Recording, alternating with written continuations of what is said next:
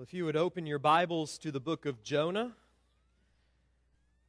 and if, as I heard from a few people this morning, you have no idea where Jonah is, I would uh, sing to you the books of the Old Testament, because that's where I know where it is.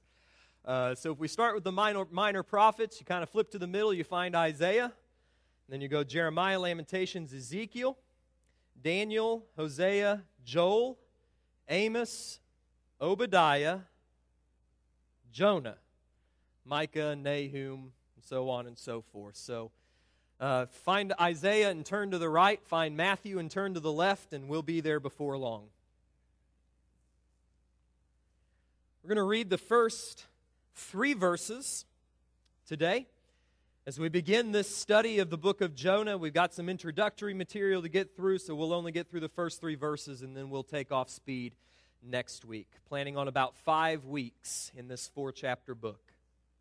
Jonah chapter 1, verses 1 through 3. Let's hear the word of the Lord.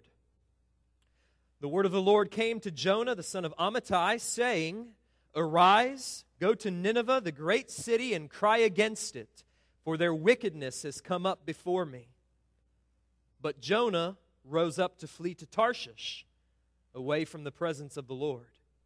So he went down to Joppa, found a ship which was going to Tarshish, paid the fare, and went down into it to go with them to Tarshish, away from the presence of the Lord.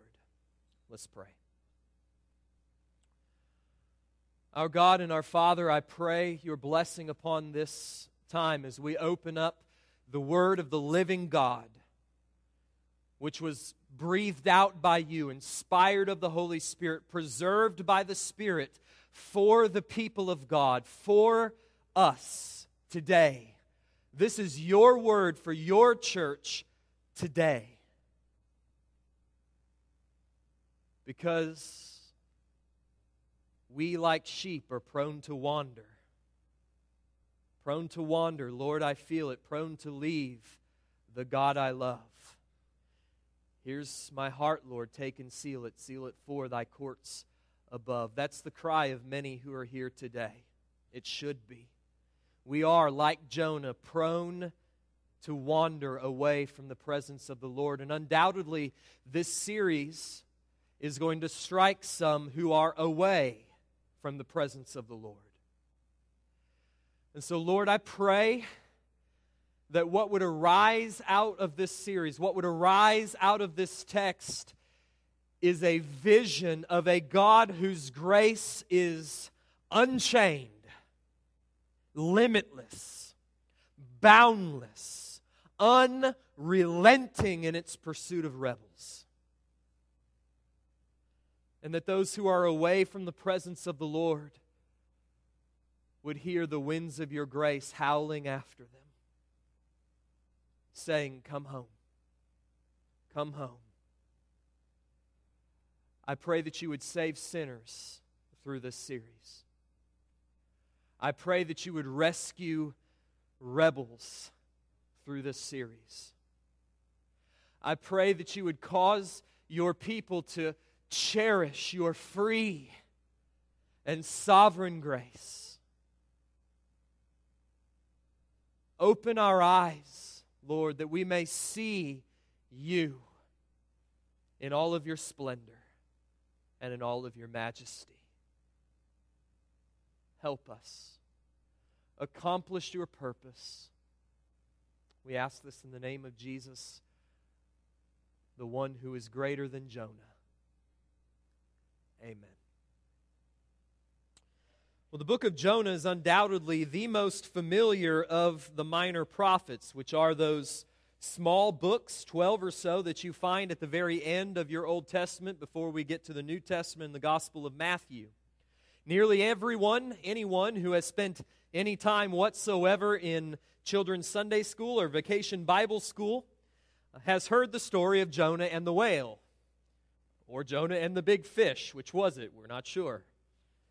But in my experience, precious few of us have actually studied the book of Jonah as adults when the fascination with the fish sort of slips away and we're confronted with the actual meaning of the text. And when we do, we will quickly find that this short narrative, it's only 48 verses long. There are chapters in the Gospels which are longer than the book of Jonah. We'll find that the book is a powerful exploration of the grace of God. In other words, Jonah is not really about a whale or a fish or any other sea creature. It's not even really about Jonah. Rather, it is about a God who pursues, rescues, redeems, and saves sinners by his grace. See, the book of Jonah is about a God whose love perseveres with his people so as to overcome our rebellion and to turn our hearts back to him. It's about a God whose mercy extends far beyond the borders of Israel and stretches to the very ends of the earth. It's about a God whose grace is so free, so unrestrained, so sovereign that he chooses to rescue the violent and wicked men of Nineveh and a cold, hard hearted, self righteous prophet from Israel. It's a God who rescues the lawless prodigal son and the legalistic older brother, the morally impeccable Nicodemus, and the morally suspect woman at the well. The book of Jonah is about the unrelenting, unyielding,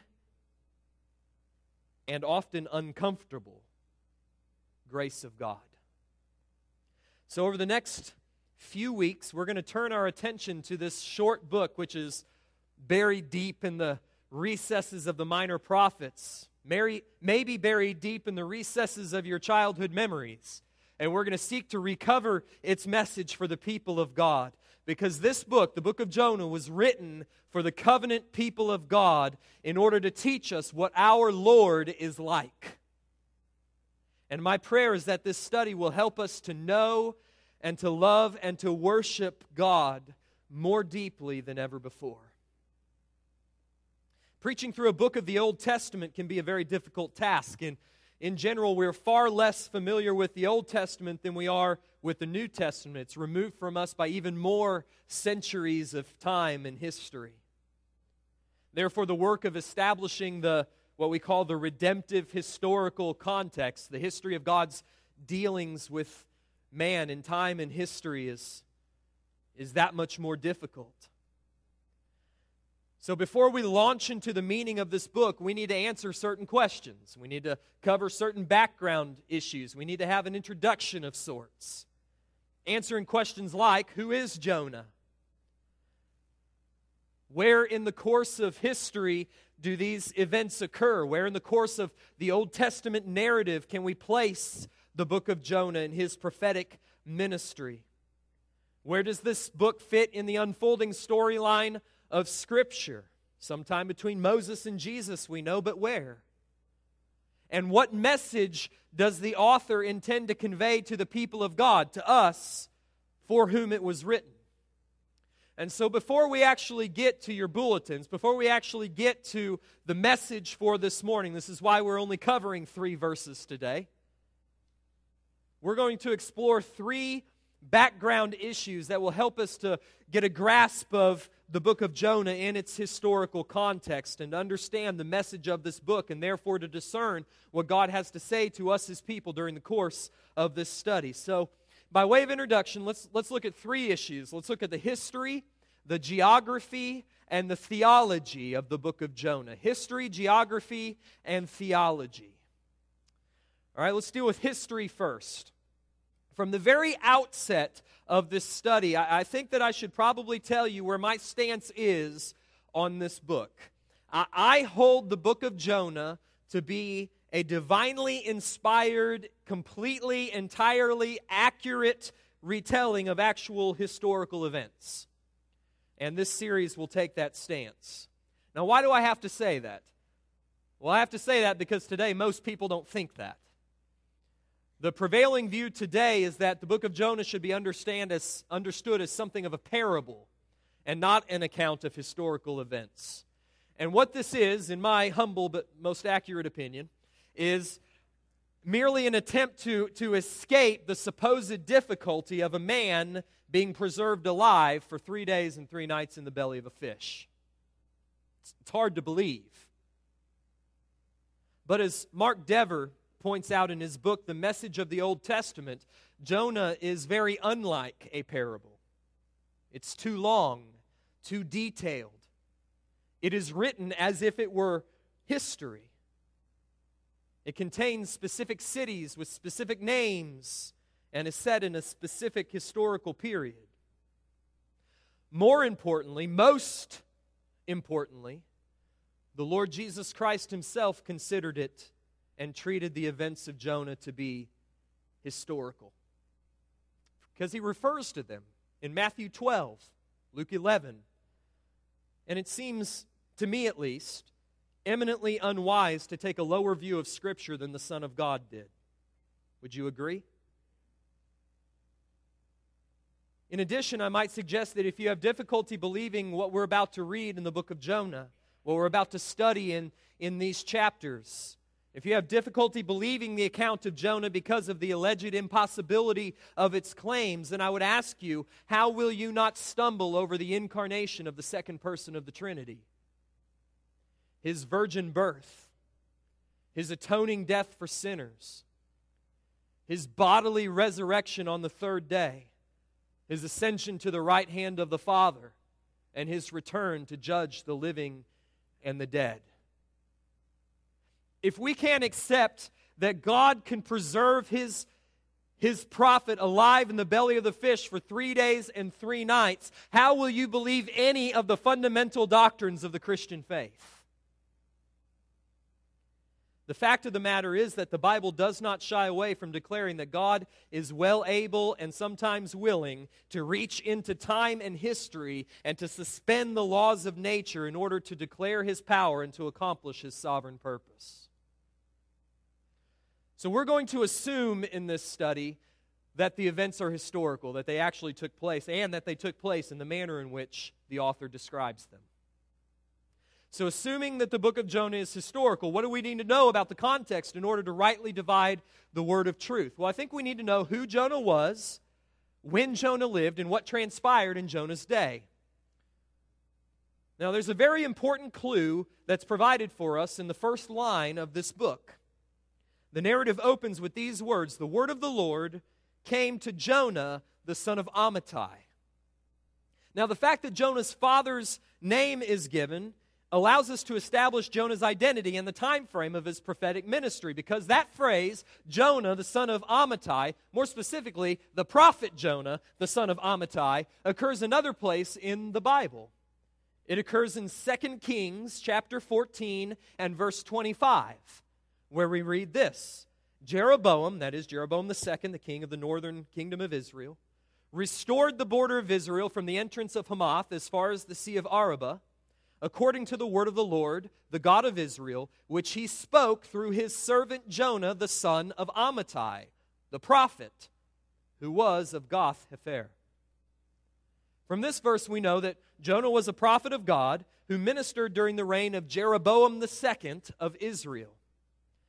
And that reign, we know, took place somewhere between 782 and 753 BC. So we know Jonah is ministering. The events of the book take place somewhere in that 8th century BC, sometime between 782 and 753. We also know that Jonah was from and perhaps still dwelt in a small town in Galilee. Interesting, isn't it? He's a prophet from Galilee. We'll get to that later a small town in Galilee known as Gath Hepher, which was a town in a territory allotted to the tribe of Zebulun, one of the northernmost tribes of Israel. So he's a prophet in and around 760 BC up in the northernmost reaches of the northern kingdom of Israel. This information allows us to paint a portrait of the time period in which Jonah ministered, this time period of Israelite history. See, the, the kingdom of Israel was divided in 931 BC, just after the death of Solomon. You can read about it in 1 Kings. The tribes of Benjamin and Judah and some of the priests of Levi remained in the southern kingdom of Judah, with its government located in Jerusalem, and its worship at the temple of God there in Jerusalem. And the ten northern tribes became the kingdom of Israel, with its government located in the city of Samaria. And during its 200 year history or so, the northern kingdom of Israel remained chronically unfaithful to the covenant with the Lord that he had established with them. They were an unfaithful people by and large. The southern kingdom fared much better, even though even they fell into idolatry and sin and eventually were sent into exile. But the northern kingdom was flawed from the very start. Israel was by and large a wicked and idolatrous kingdom ruled by a series of wicked and idolatrous kings. But in the kindness of the Lord and for the sake of the fathers, God sent to this northern kingdom of Israel a series of prophets in order to call them back to repentance. There was Elijah, and then there was Elisha, and then there was Elisha's successor, a prophet by the name of Jonah. During its history, Israel was assaulted by two foreign kingdoms, one directly to the north and the other one to the north and the east. The one to the north was the kingdom of Syria, with its capital in Damascus. Your Bible also refers to them as the kingdom of Aram, the Arameans. The Syrians won significant victories over Israel, taking from them a large portion of their northern lands. But it was during the reign of Jehoash, the king of Israel, that the Lord promised through the prophet Elisha that they would have victory over the Syrians. And then Jonah, Elisha's successor, promised the son of Jehoash, a king named Jeroboam II, that he would have continued success over the Syrians, including the restoration of all of Israel's former borders. It was also during this time that the other kingdom, the Assyrians, with their capital in Nineveh, were beginning to rise to power. And then, for a period after they had risen to power, they experienced a weakening during which Israel had little trouble with them. They had a history of trouble. Trouble was soon to come again. In fact, it was the Assyrians who would obliterate the northern kingdom and cause them to cease to exist in 722 BC, just about 40 years after the events of Jonah. But at this time, they were kind of in a, in a weakened state. So we kind of take all of this history together, and here's what we've got Jonah was a prophet in the northern kingdom of Israel sometime around 760 BC, and he was a contemporary of the prophets Hosea and Amos. All right, so that's the history. You want more than that, I would just send you back to read Second Kings. So let's talk about geography. Why is the geography of Jonah important? Well, because there's three locations that will help us get a really good grasp on the message of the book. First, when Jonah received the word from the Lord, he went down to Joppa. Now, Joppa was a seaport on the western coast of Israel, and it corresponds to modern day Jaffa, which is a part of Tel Aviv, one of the oldest existing seaports in the world. And the ship which Jonah boarded there was owned and operated by Phoenician sailors. The Phoenicians were expert sailors. They were responsible for most of the sea traffic on the Mediterranean Sea in the ancient world. So you got Joppa. If you're looking at a map in your back, you'll see Joppa right on the western coast of Israel. From Joppa, Jonah intended to sail to Tarshish. Well, where in the world is Tarshish? Not Tarsus, Tarshish. Tarshish is on the southwestern coast of Spain way on the other end of the Mediterranean Sea, 2,000 miles due west of Joppa. It was literally the end of the world in ancient days. Nobody sailed on out into the Atlantic. They, they, they sailed around the coast of Spain, but, but they never went out. You see what Jonah's doing? The word of the Lord comes to Jonah, and he flees so far from the presence of the Lord, he can't flee anymore. He's going all the way to Tarshish. That way. God told him to go 500 miles that way to Nineveh. Jonah says, No, I'm going to go 2,000 miles that way till I can't go anymore. It's a very vivid description of rebellion. Jonah's not just rebelling, he's rebelling with a capital R. Finally, God commanded Jonah to go to Nineveh. Nineveh, as I said, was the capital of the Assyrian Empire, located 500 miles north northeast of Israel. It's located on the eastern bank of the Tigris River in modern day Mosul. You've heard of that a lot in the news today. In fact, at the site of ancient Nineveh, modern day Mosul, there was a, a uh, site called the Tomb of Jonah. Now, Jonah probably wasn't actually buried there, but there's a tomb of Jonah, which just this last week, as I was studying for this message, was blown up by ISIS. Ceases to exist. Nineveh was an ancient city. It was founded uh, at least as far back as 4500 BC, and it was the capital of the Assyrians. The Assyrians were known in Scripture for their wickedness and their violence. And indeed, in Jonah 1 2, the Lord commanded Jonah to go and cry against Nona, or Nineveh, rather. And you see, it says, For their wickedness has come up before me. Its wickedness has come up before me. There was another time that God used that kind of language, and it was with, with reference to Sodom and Gomorrah. Wicked people.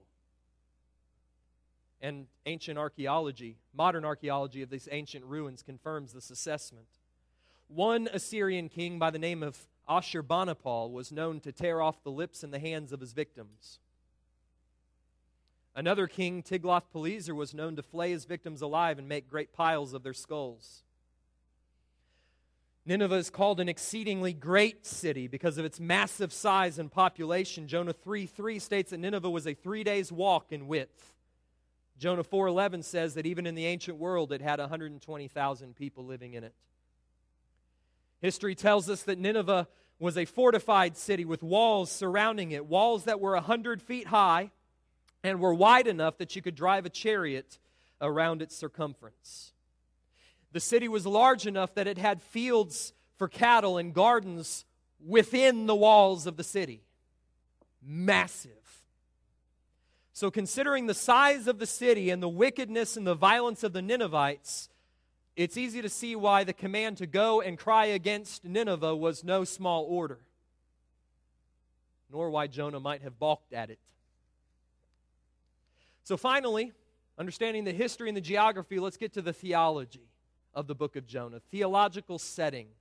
The book of Jonah is, is right in the middle of the Old Covenant, that era of redemptive history in which God is proclaiming his gospel of redemption by means of types and shadows of the law and of the temple that point and find their ultimate fulfillment in the Lord Jesus Christ and his death, burial, and resurrection. So here's what we're getting at you can't read the book of Jonah as if it were merely a fun fish story or, or as if it was one of Aesop's fables that was, was intended merely to give us a moral lesson, like don't disobey God. Rather, this book is intended first and foremost to teach us about another Galilean prophet who would come eight centuries later, one far greater than Jonah. See, on the road to Emmaus, you remember this from Luke 24? Jesus encounters two disciples who are walking all glumly because uh, the one they thought was the Messiah has been crucified in Jerusalem. And he comes up upon them as they're returning to Emmaus. And Luke records this in Luke 24 27. Then, beginning with Moses and all the prophets, all the prophets, Jesus explained to them the things concerning himself in all the scriptures. So Jesus is talking to them about the prophecies of the Messiah, and he's dealing with all of the prophets, including the prophet Jonah.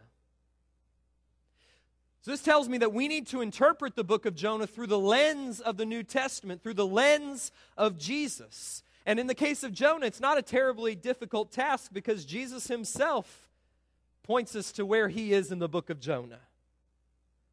When he's speaking to the unbelieving peoples in the regions of Galilee uh, during the days of his earthly ministry, he says this in Matthew 12, verse 39. He says, An evil and adulterous generation craves for a sign, yet no sign will be given to it but the sign of Jonah the prophet. For just as Jonah was three days and three nights in the belly of the fish, so will the Son of Man be three days and three nights in the heart of the earth. The men of Nineveh will stand up with this generation at the judgment and will condemn it because they repented at the preaching of Jonah. And behold, something greater than Jonah is here.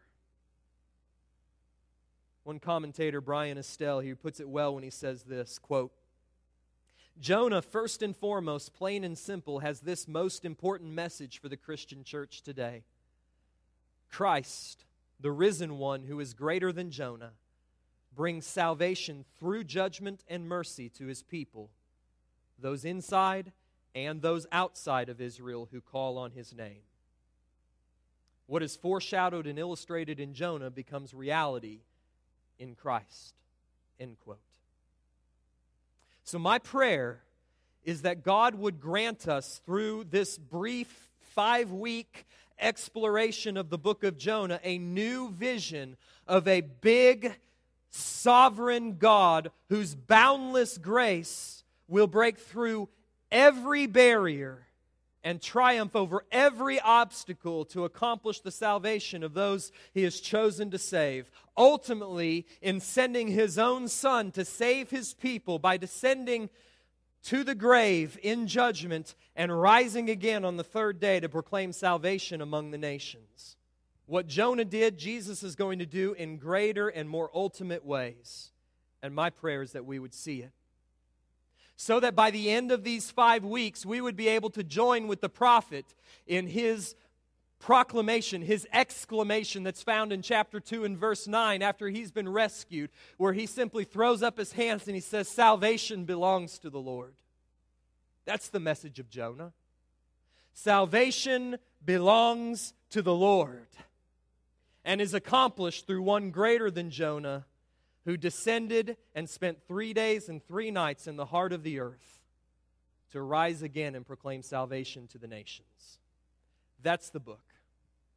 So, with this introduction, what I want to do, I want to cover the first three verses, kind of whet our, our taste, whet our appetite for what's going to come as we look at this book of God's grace together. And we're going to see how God's grace initially interacts with Jonah, because we'll see a lot of parallels for how his grace interacts with us today.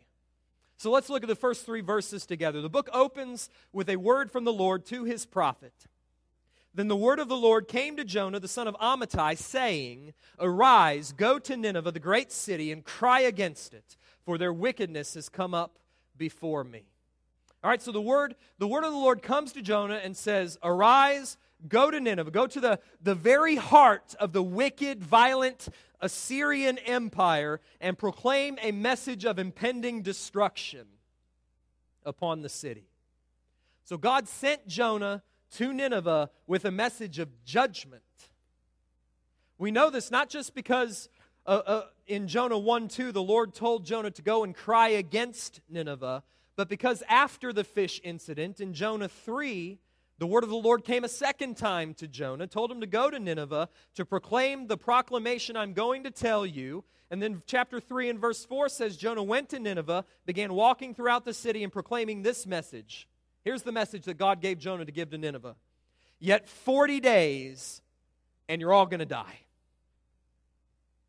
Is my paraphrase. 40 days, and Nineveh will be overthrown.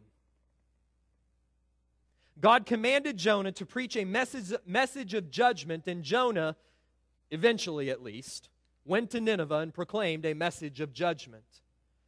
And this was, this was, after all, one of the primary functions of the prophets to proclaim the judgment of the Lord upon the wickedness of men. It's a very normal prophetic duty. Shouldn't have surprised Jonah. So, why did Jonah flee? You know, the Ninevites, the enemies of Israel, the wicked and the violent city, I want you to go and tell them that I'm going to judge them.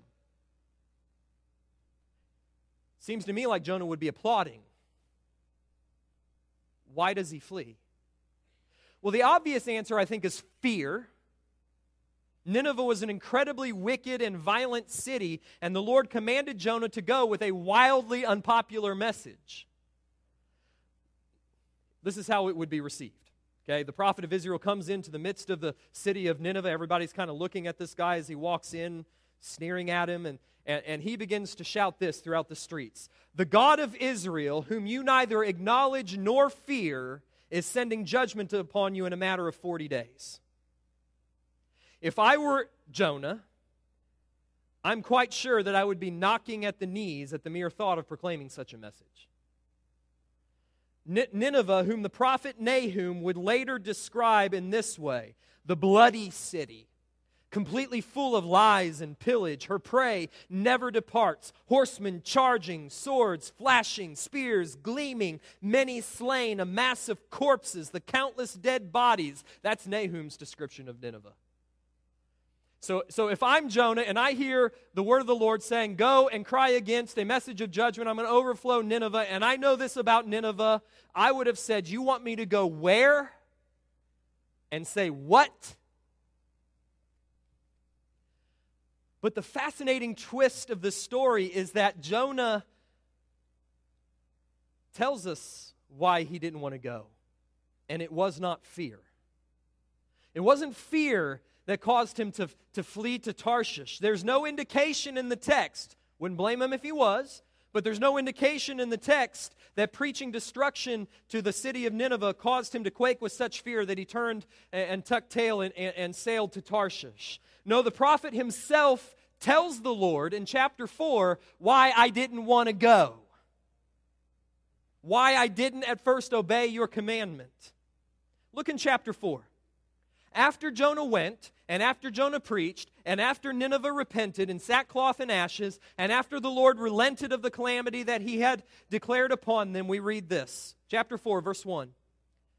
But it greatly displeased Jonah, and he became angry. And he prayed to the Lord and said, Please, Lord, was this not what I said while I was still in my own country? Therefore, in order to forestall this, I fled to Tarshish. For I knew that you are a gracious and compassionate God, slow to anger and abundant in loving kindness, and one who relents concerning calamity. Therefore, now, O Lord, please take my life for, from me, for death is better to me than life. Do you hear the snot nosed whininess in his voice? I knew you would do this. I knew it. I told you when I was in when I was in Israel, I knew you would do this. You told me go proclaim judgment, but I know you, and this is just like you. I knew that I would go there and I would proclaim your message, and you, you, you would send the Holy Spirit down upon them and they would repent and you wouldn't do it. And that's why I left. It wasn't fear that caused Jonah to flee. Rather, it was that Jonah was repulsed at the thought of a God who would save the Ninevites. He was repulsed at the thought of God extending his grace to the Assyrians. See, Jonah knew the heart of God. He'd read the Old Testament. He knew. That's just a quotation from Exodus 34 repeated again repeatedly in the Psalms. He knew that God was gracious and compassionate and slow to anger and abounding in loving kindness and one who relents from calamity. And Jonah suspected that the message of destruction that God had given him, the message of judgment, was really a message of grace, intended to bring the wicked Ninevites to repentance. And Jonah did not want the Ninevites to repent. And Jonah did not want grace for Nineveh. He wanted judgment and, and, and, destruction to fall upon their guilty heads and their bloody hands because that's what they deserved. And so instead of heading 500 miles that way, he heads 2,000 miles that way. Or at least he tries to. He doesn't make it very far. Does this all sound kind of familiar to you? Like from last week? Does Jonah not sound remarkably like the older brother in the parable of the prodigal son? This is because Jonah operates by the very same merit based self righteous attitude, a self righteousness that says, it's okay for God to have mercy and grace for me, just not for them. It's okay for God to bring salvation and forgiveness to me, but not for them. It's okay for God to bless me. After all, why wouldn't He? I mean, look at me but not them. They're, they're so wicked. And one of the messages of Jonah to us, his church, is that we ought to flee from that attitude as fast and as far as we can. We need to make war on this self righteousness because it will cause us to do what Jonah did, namely to despise the grace of God. And that's a very dangerous place to be. See, see, Jesus reserved his harshest comments for Pharisees like Jonah, for older brothers like Jonah. If God had destroyed Nineveh, Jonah would have cheered, but Jonah would rather abandon the Lord than to be the instrument of his grace. And that's, that's the cry of the Pharisee, of the legalist, and it's a fundamental denial of, of the doctrine of total depravity, which is a fundamental doctrine of the Christian faith. It goes hand in hand with the other doctrines of grace. Total depravity says that all mankind, without exception, whether Israelite or Ninevite, whether church member or godless pagan, all men are dead in trespasses and sins. All of us have a heart that is bent towards hostility and rebellion against God. All of us stand condemned underneath God's judgment. All of us are children of wrath unless or until God rescues us by his grace. All of us. But Jonah did not know or did not acknowledge or did not remember this truth. He didn't see himself as one who was hope, hopelessly dependent upon the grace of God. No, he was an Israelite. He was righteous. He's a prophet for crying out loud. He did not realize that if you take away the grace that he would received, he would be no different than the men of Nineveh. In fact, throughout much of their sordid history, the kingdom of Israel was little different than the kingdom of Assyria. In spite of the unsurpassed privileges and blessings that God had poured out upon them. So you mark this down this morning. Unless I remember my own depravity, unless I remember that I have no righteousness or merit before God, that the only reason, and I mean that exactly as I say it, the only reason why I stand forgiven and saved before God is be, as a direct result of His free and sovereign grace. And unless I remember that, I will tend to be repulsed by His grace towards sinners that I view to be more wicked than myself just like Jonah was, just like the older brother. You cannot cherish God's grace. And oh, that we would be a church that cherishes God's grace. But you can't do it while holding on to your own righteousness at the same time. Uh, un- until you come to grips with your own sin, you will always be uncomfortable with the kind of people God's willing to save. But holding fast to the doctrines of grace, including total depravity of man, will guard this church. It'll guard your heart from falling prey to self righteousness. We need to be a church that acknowledges our sin and cherishes God's grace. Second, because Jonah was repulsed by God's grace, he rebelled against God's grace. Verse 3 But Jonah rose up to flee to Tarshish from the presence of the Lord. So he went down to Joppa, found a ship which was going to Tarshish, paid the fare, went down into it to go with them to Tarshish away from the presence of the Lord. All right, it's at this point that the geography comes in, right? God told him to go 500 miles to the northeast. Jonah doesn't like the command, so he goes 2,000 miles to west, the very edge of the earth. There is literally nowhere Jonah could have sought to go that would be further away from Nineveh and the outpouring of grace that he did not want to happen. Jonah was fleeing, but from whom? Find the answer twice there in verse 3. He was fleeing from the presence of the Lord. That's important, beloved. Jonah wanted nothing to do with the, a God who would have mercy upon wicked and violent Assyrians. And he tried his hardest to get away from the Lord's presence. He left Israel aboard a ship staffed completely with a pagan crew, headed for a territory so remote that it is probable that the name of Yahweh had never even been heard out there, hoping anything to get away from this God.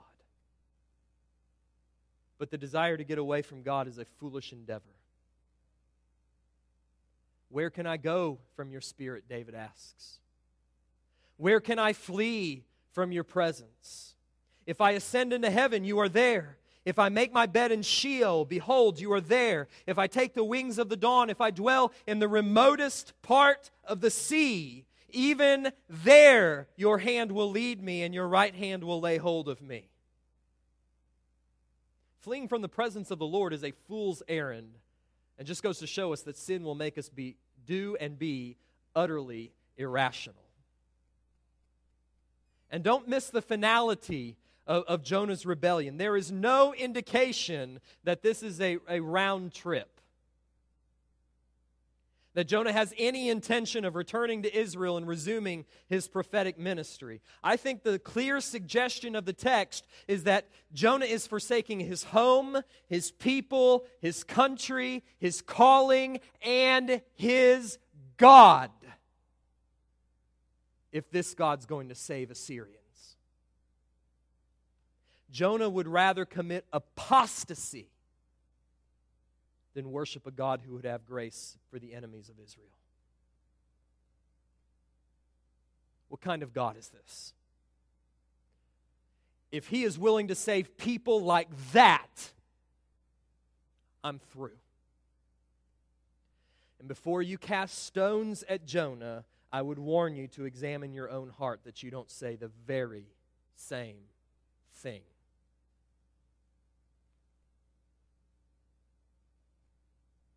Finally, in verse 4, we begin to see Jonah being rescued by God's grace. I don't want to end today with rebellion. We'll cover verse 4 next week with the following section, but I want to close this morning by pointing out those first few words. But the Lord. But Jehovah. My Bible, the New American Standard, doesn't put the conjunction in there, but it's there. It ought to be there. English Standard, I think the NIV, the King James, it has it, and good for them. But the Lord.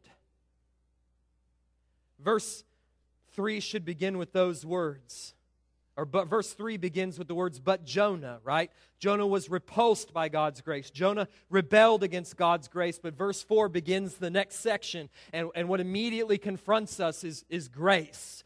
But the lord would not let jonah stay in his state of repulsion. But the lord would not let jonah stay in his state of rebellion.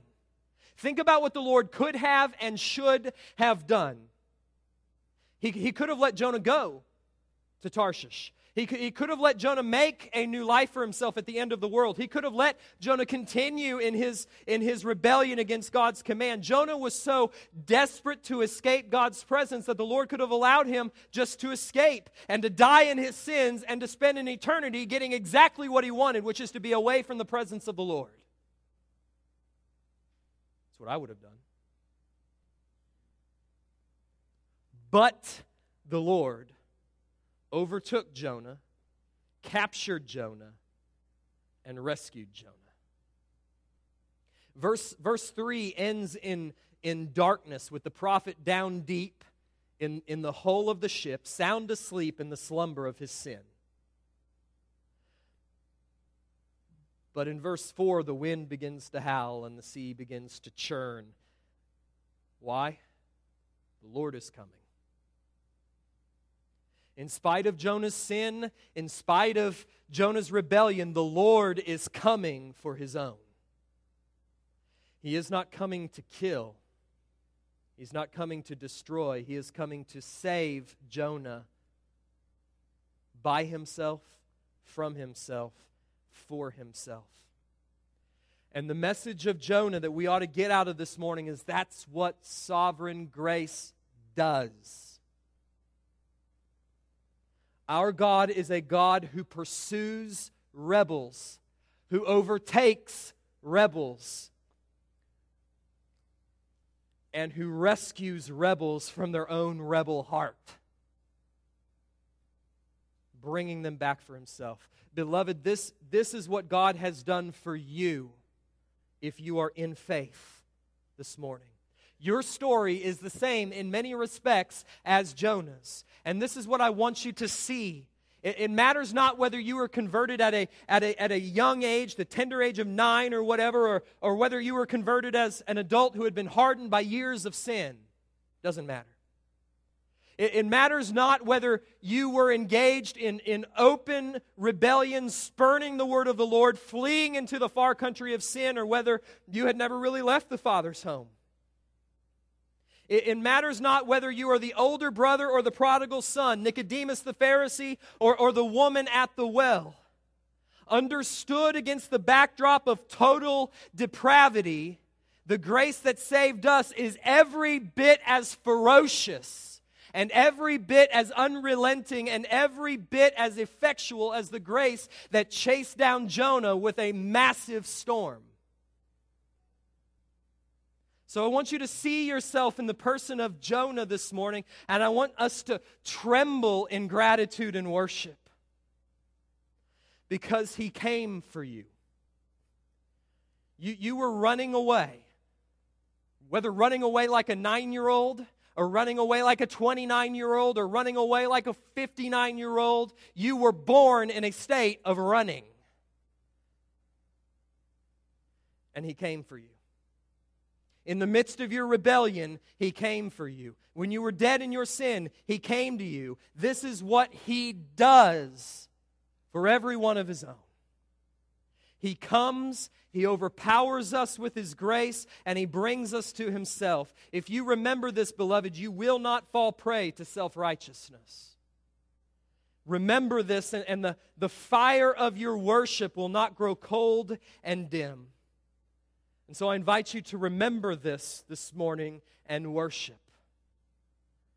Because you were dead in trespasses and sins, in which you formerly walked after the course of this world, according to the prince of the power of the air, of the Spirit now at work in the sons of disobedience. Among them we too all formerly lived in the lusts of our flesh and of the mind, and were by nature children of wrath, even as the rest. But God, who is rich in mercy, because of the great love with which He loved us, even when we were dead in our sins. He made us alive. By grace you have been saved, and He raised us up with Him and seated us in the heavenly places with Christ Jesus, that in the ages to come He might show to us His tremendous grace and kindness towards us in Christ Jesus. For by grace you have been saved, and that not of yourselves. By grace you have been saved through faith, that not of yourselves. It is the gift of God, not as a result of works, so that no one may boast. At the very center of that glorious passage, passage are those two words that shine through the entirety of Scripture, but God. And that's the two words I want to leave you with this morning. Our God and our Father, I pray that you would help us to worship you this morning with the remembrance of the truth that but the Lord rescued us. We were chasing down sin, but the Lord pursued us. We were wandering away from Him into the far country, but the Lord came after us. May those words, but God, ring in our hearts and in our minds today and cause our worship to well up. That's my prayer for these people. I ask it in Jesus' name. Amen.